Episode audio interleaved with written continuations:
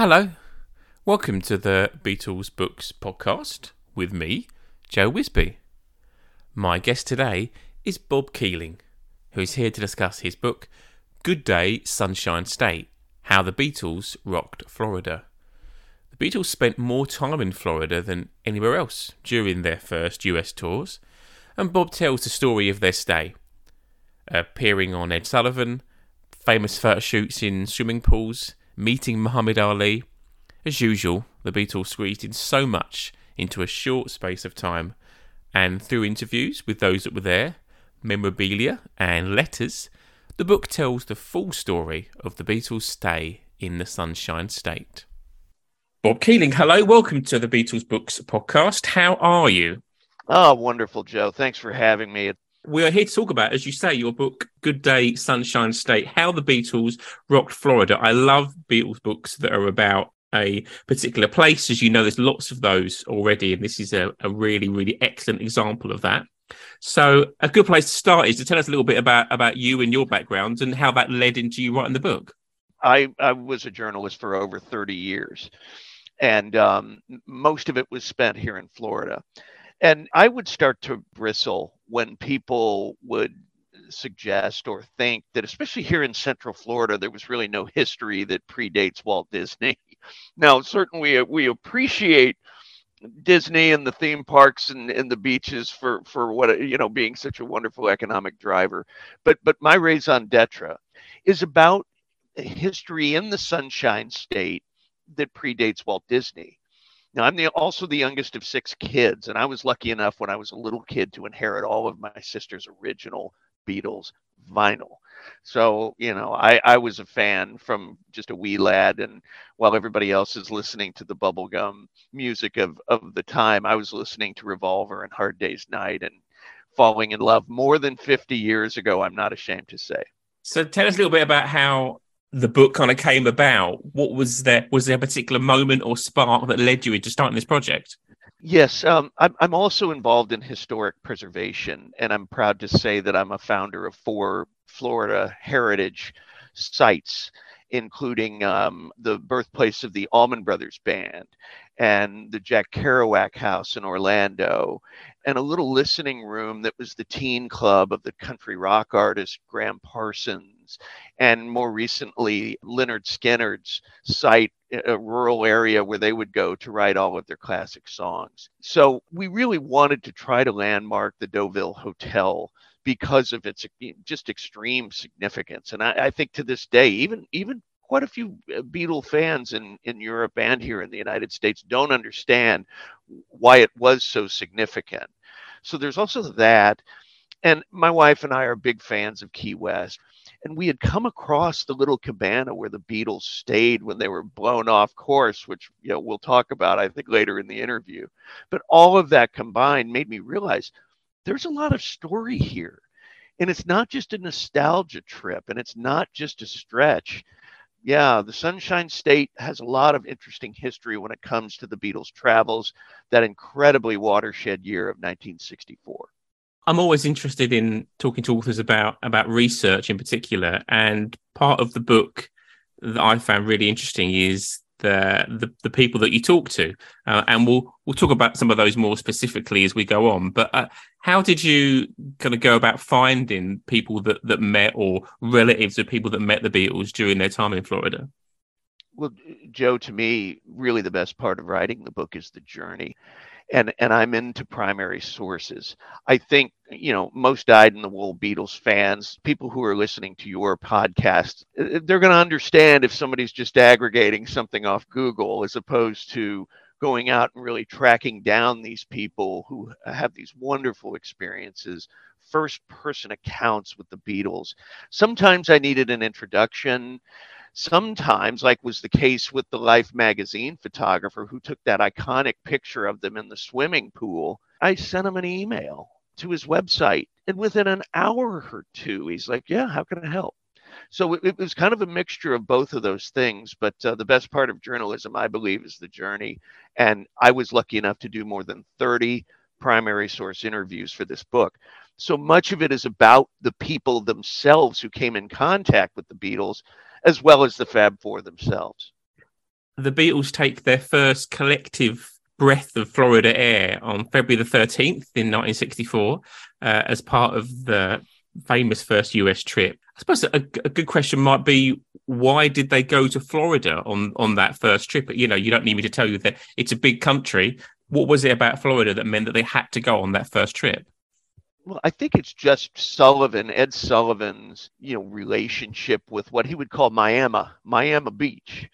And I, I think that was a big part of it. And I'm so glad he made the decision to do that, because I, I would suggest once they got out of really what was like a prison, you know, you know, being held captive at, you know, in the hotel room in New York City in the snow, and then going by train to D C, all of a sudden, when they take that trip on National Airlines on the thirteenth and they land in Florida, here's Ringo worried about, will they will they be eaten by sharks and things like that? And it's it's just so quaint. But yet it, it reminds you that these are four guys from workaday, cloudy, you know, Liverpool who'd never seen an ocean like that. But I contend that Florida is really where the Beatles fell in love with America for the first time. What was the reception that they got when they first landed in Florida? Just like J F K, same thing. There were students by the thousands who were jammed onto the roof, and, you know, they were inside lobby there at the airport, and actually at one point knocking out one of the panes of glass. And the young radio man, Larry Kane, who was there to cover the story, you know him, of course, with his wonderful books about his travels with the Beatles. But he's like, he he told me, I spent hours with him, and he said, I really did not want to cover that story. And then as I'm standing on the tarmac waiting for the plane to come up, how unusual is that these days? But but he said, I heard this crashing sound next to me, and it was a pane of glass that had fallen to the ground from the airport there with all the kids jockeying for, for their place. So it was bedlam, just like it was in New York City. And Larry started to realize he was onto some, something much more cultural and larger than just some teenage boy band nobody had heard of. One of the stars of the book is a thirty-eight-year-old police sergeant, Buddy Dresner, who I, I think more Beatles fans should be aware of. And, and your book will obviously tell them lots about Buddy. Um, he was in charge of the Beatles security detail during this trip. Tell us a little bit about Buddy, his kind of his story uh, and his, his relationship with the Beatles. Oh, well, he he might as well have been right out of central casting. And you can just see it in your mind's eye as he's he's this well, he's the sergeant with the Miami Beach Police Department, and he's working the night shift. So if you've ever worked the night shift, you know what it's like having to try to sleep by day like a vampire. And the day that he gets assigned to the Beatles security contingent, some officer's banging on his door to wake him up, and he grouses out there, and he opens up the door, and he's like, the captain wants to see you. And who tells him, okay, you're in charge of the Beatles security detail. And Buddy's like, um, what the hell is Beatles? He had no idea what it was. But just as the story evolves, he becomes, you know, obviously their security man, but also their big brother, their father, their advisor. You know, at one point they're out taking a cruise on Biscayne Bay, and Buddy decides, okay, this is the time to sit them down and say, boys, you know, this really isn't going to last. Okay. You really need to put your money away. And they're like, yeah, sure, bud. You know, they, they love the guy because, because he could, even with John, he, he had this way of dispelling this tough guy image with his sense of humor. And I just love that about him. And he had a, a wife and three children, and he had to kind of tell a little white lie and not let them know that he was hanging out with the Beatles. At one point, even becoming roommates with George. So there's so much story there. And that's the beginning part of the book, which I've separated into innocence, influence, and activism. The first part is the innocence of, you know, going to Miami Beach, spending time with Buddy, and just having a marvelous time, and, oh, appearing in front of seventy million people on the Ed Sullivan Show live.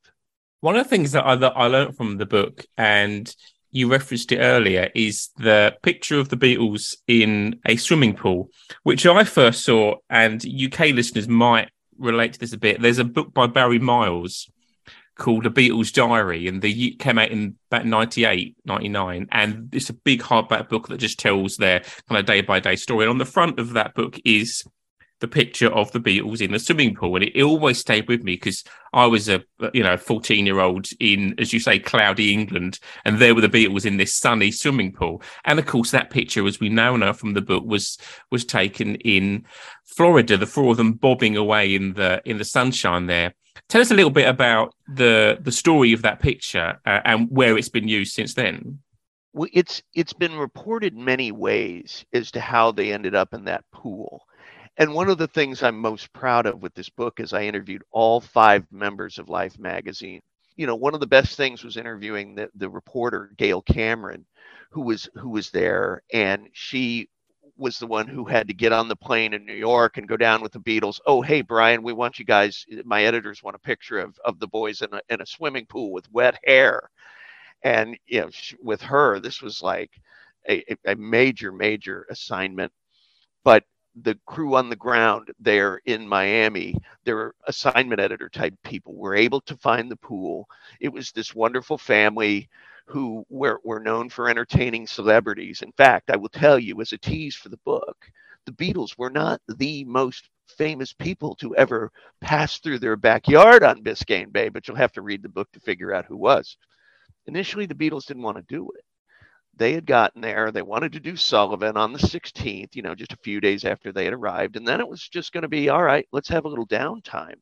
And in fact, they decided after Sullivan, they loved it so much, they were going to stay another week. And they thought it would be a holiday. So poor Gail is having to be up there and beg the Beatles, especially John, to do the shoot, because initially it was going to be a cover story for one of the most read magazines in the United States. And as I wrote in the book, for that kind of coverage, Brian Epstein would have made him uh, get into a pool of lava, let alone an unheated swimming pool. So finally, Gail tells the story of being up on the twelfth floor at the Deauville and just asking John, pleading, and he's finally like, okay, love, we'll do it. and so, so that's how it all shook out, is Life, their prescient editors, realized this was becoming a cultural phenomenon. But then, as many of your listeners, I, I'm sure, are aware, it did not end up on the cover because of the, the fill-in editor who thought it was too frivolous. But it did end up in their twentieth anniversary uh, edition of the Beatles storming America. So it's just a great photo. And I will tell you that both John Loengard and Gail Cameron have died since I did the interview with both of them. So I really cherish the ability to do that. And John, he thought it was a lousy photo. He, you know, he was like, oh yeah, it really didn't work out the way I wanted it to. You know, there was this Grace Kelly photo that I'd seen, and I was really trying to do something like that. And then all of a sudden, one of his daughter's teenage friends said, can I touch your hand? Your hand, that's the hand that took the picture of the Beatles in the pool. So it's just a wonderfully intimate account of what really happened. That's uh, yeah, it's an excellent, a fantastic photo, and it's an excellent story of the of the photo. Now, the rehearsals for the Sullivan show start on Saturday the fifteenth. I dare say a few listeners like myself might not be fully aware of the kind of the the story of, of, of Ed Sullivan. Uh, was it unusual for Sullivan to take the show all over the country? Was it often in one studio? Well, you know, I, I was lucky enough to interview Sullivan's grandson, Rob Precht, and he talked about that production crew like Green Berets. They were so professional, and they could, you know, go to a different city, state. He said they even at one point took the show to Russia. So to, to think about that, they did that almost sixty years ago is just astonishing. But in terms of the Deauville itself, there were a lot of challenges. And in fact, I I, I argue that it was much more challenging, the staging, the, the first show in New York City, because this was a working beach resort. And they had these gigantic lights and all of this equipment that was actually taxing the power grid. And you had all these fans all over the place. And, oh, yeah, it's a working beach resort. So it, it was a real challenge to do, but but they pulled it off. And uh, it had seventy million viewers, just like the first show did. So it was officially a phenomenon after that second show was as successful as the first. Why did they pick the, the Deauville? What was it about that particular hotel that was suitable? Well, it it was one of the glamour resorts of the time, President John F. Kennedy had been there, Diana Ross and the Supremes. You know, it was it was one of really the show places on Miami Beach. And Sullivan had a relationship with the promoter who brought them in. But I, I just, I don't think they realized all the logistics that were involved. And that's why, you know, they ended up closing the doors for the show with, with a lot of seats still empty, just because it was so difficult to do. And of course, as we know, they kind of had microphone troubles and, and things like that. So it, it didn't come off perfectly. But to hear Buddy Dresner's story of getting them down just before they were due to go on is a real nail nail biter. They didn't even have a green room. So they had to go up and down from their suite ten, ten, eleven floors up. And uh, they barely made it in time. Just a quick line on the performance itself. Again, most listeners will be familiar. Was there a different reaction? As you say, the, the viewing figures were identical. Did you get a sense from press reports or, or whatever from the time? Was there a different reaction from this one to the previous week, Sullivan? Oh, I, I think one of the funniest things is you look at the establishment of the time. There were plenty of people who said, oh, this was Ed Sullivan's biggest bomb. Oh, these guys, they, they can't even sing together. I mean, there was this dismissive photo of the Beatles on the cover of Newsweek magazine, one of the most important newsy magazines of the time, where it's basically just all of their haircuts together. And it, it's very dismissive.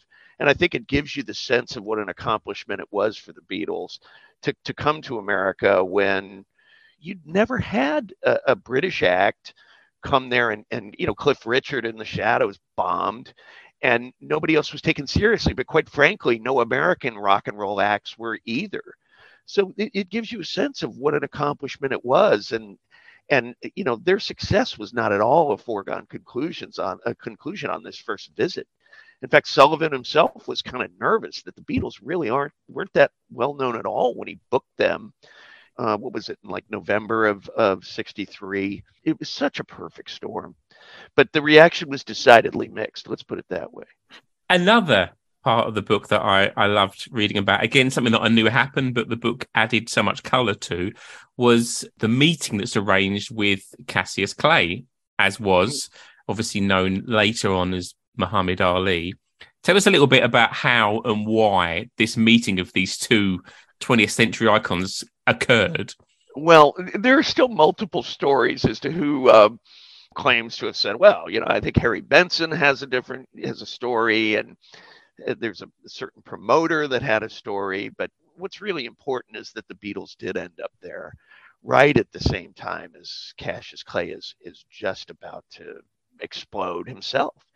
And I thought it was interesting that neither claimed to know the other, even though Cassius Clay came to England in sixty-three and won there, won a major fight at the same time the Beatles were hitting number one for the first time over there with Please Please Me. But regardless, again, this is the importance of the primary sources. I was able to interview Robert Lipsyte, who is the correspondent with the New York Times, who happened to be there at the same time as the Beatles were being ushered in.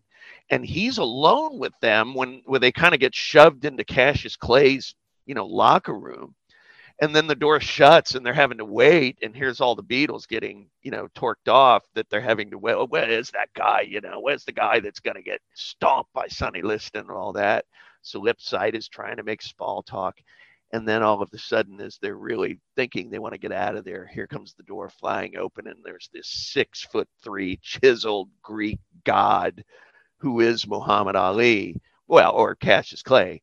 He kind of looks at him and smiles and says, okay, Beatles, let's go make some money. And they all go out and they have that wonderful photo session. And, you know, Lipsyte says these guys could have been like comedic actors. You know, it was just so good. But he also really had a prescient point. To him, this is where the nineteen sixties in America really began, with the meeting of the Beatles and Cassius Clay. And after they'd left and they'd done their dog and pony show, Clay calls him over to where he's getting his rub down, and he whispers in Lipsyte's ear, you know, who are those sissies? And that's not the word he used, by the way, but that was the word that could get into the New York Times article and, and into Robert Lipsyte's book. But it was just, it was so wonderful to hear his first person account of what really happened. Do you think they they got on, Clay and, and, and the Beatles, because the oh yeah the, the, the book tells obviously the book kind of tells the, the story in, in good detail, and people will, will read that. But do you think they, they got a sense from each other of, of of what they were what they were?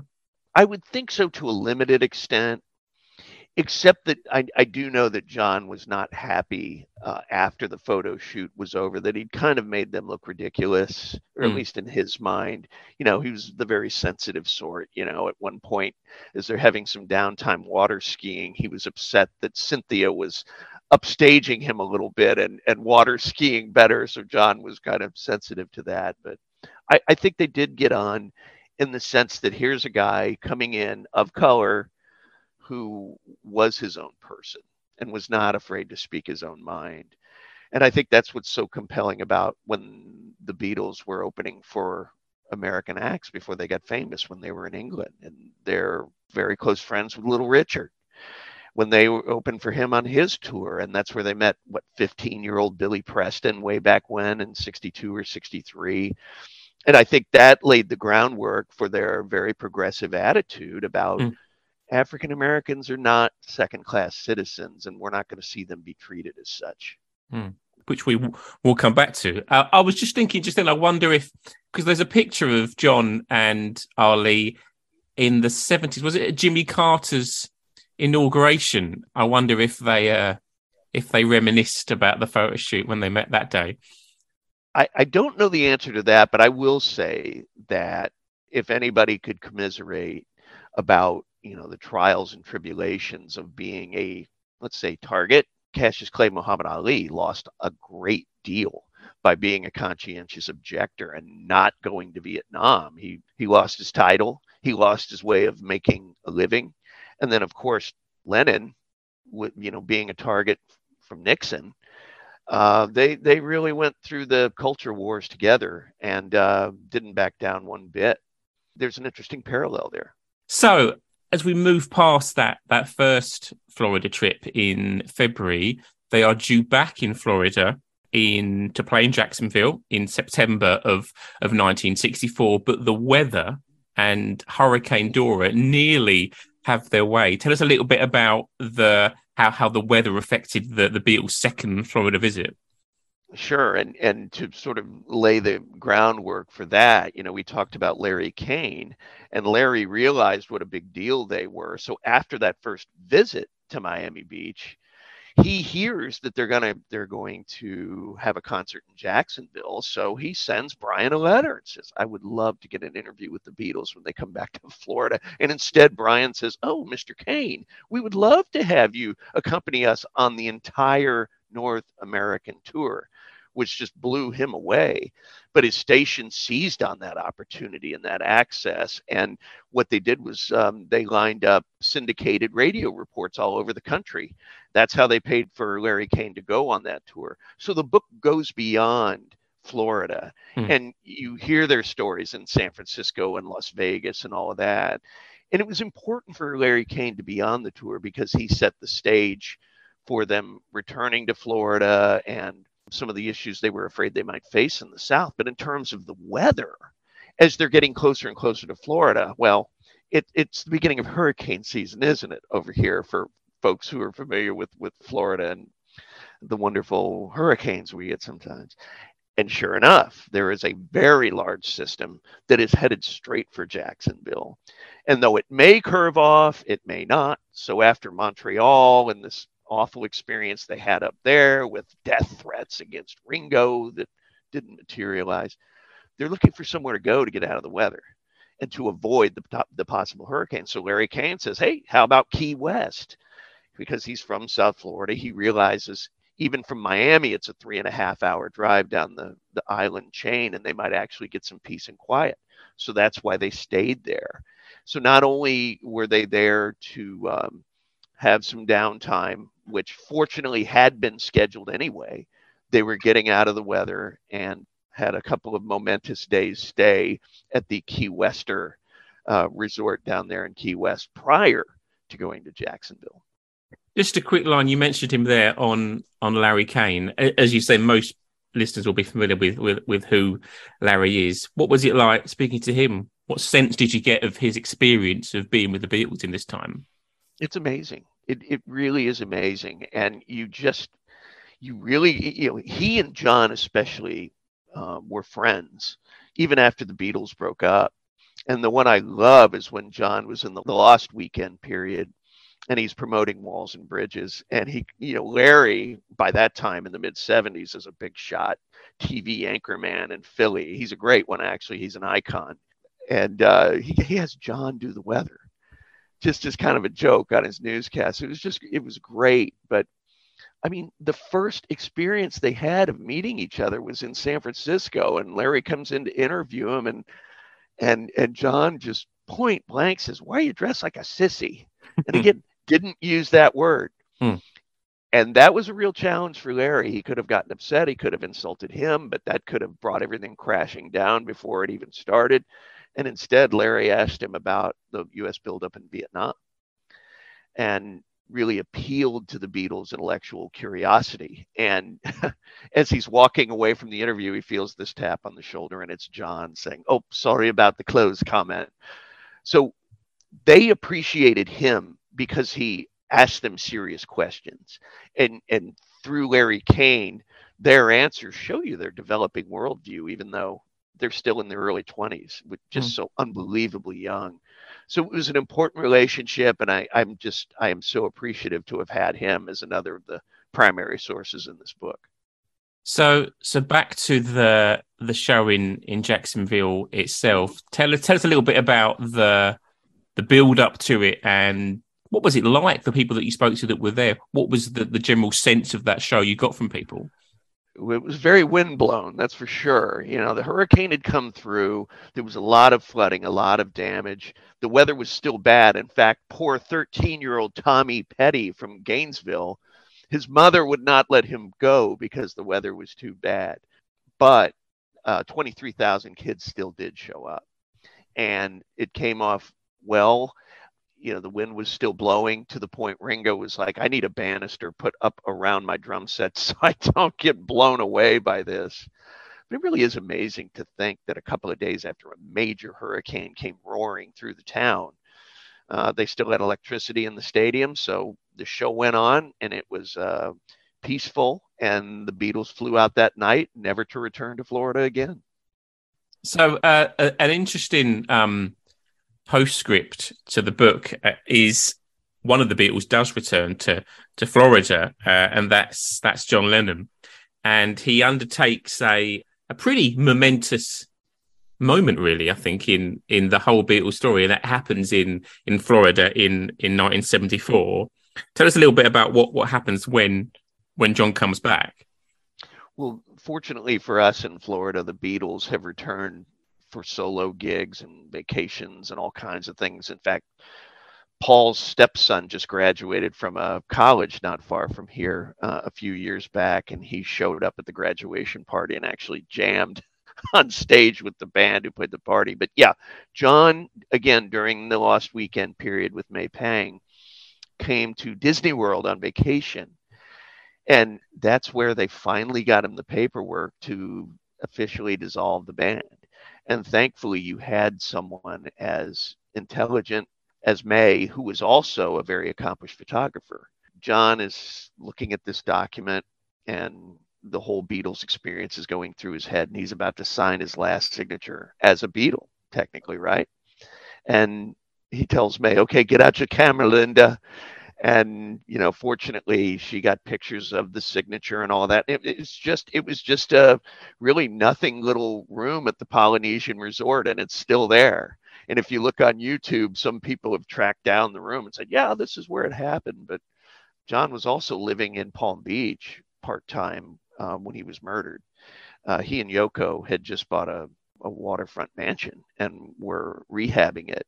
And I interviewed a couple of people who met them there at the time of, of just the ultimate tragedy mm. in uh, nineteen eighty. So yeah, the, lots more Beatle travels after they, after they left the Jacksonville show.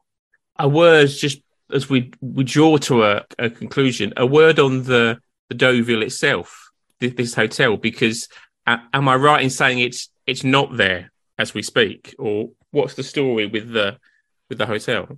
Well, as a historic preservationist, you know, that was one of my efforts to try to help save what I think was one of the most, I don't know, three or four most historic landmarks, Beatle landmarks in North America. Hmm. And first of all, it was hit by a hurricane, and then it was tied up in court. There had also been some sort of electrical fire there. So that was twenty seventeen. So it sat empty for year after year.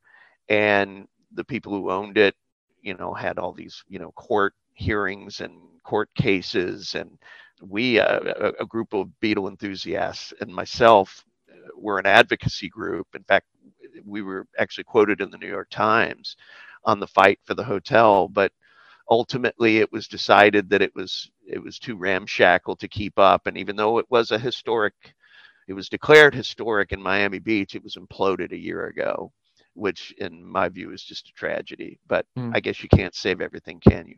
No, that's true. And hopefully the book will keep the, the story and the, the spirit alive, even if the hotel was not there. So uh, just a, a final thing, really.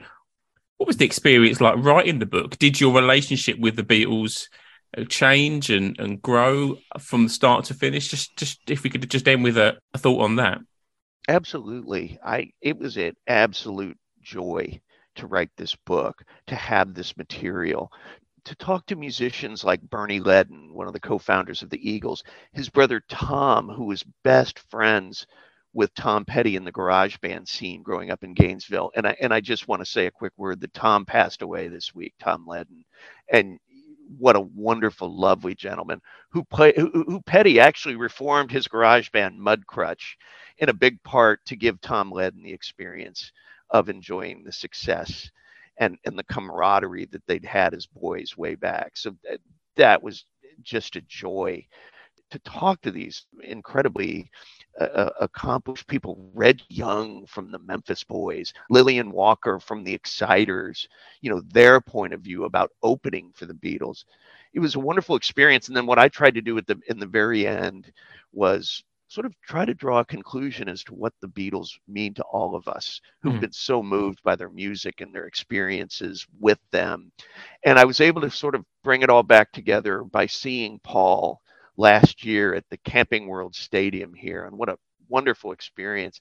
But but having encounter uh, having an encounter with both him and Ringo also really led me to a conclusion that that I think was a great way to end the book.